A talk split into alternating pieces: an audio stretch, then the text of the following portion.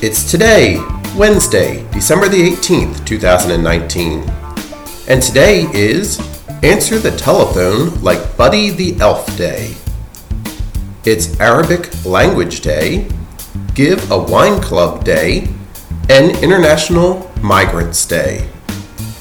On this day in 1966, How the Grinch Stole Christmas was first shown on TV.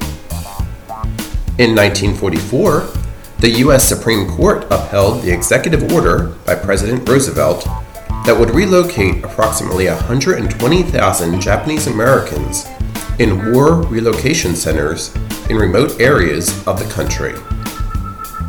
Remember, December is AIDS Awareness Month, Bingo's Birthday Month, Buckwheat Grain Month, and Car Donation Month.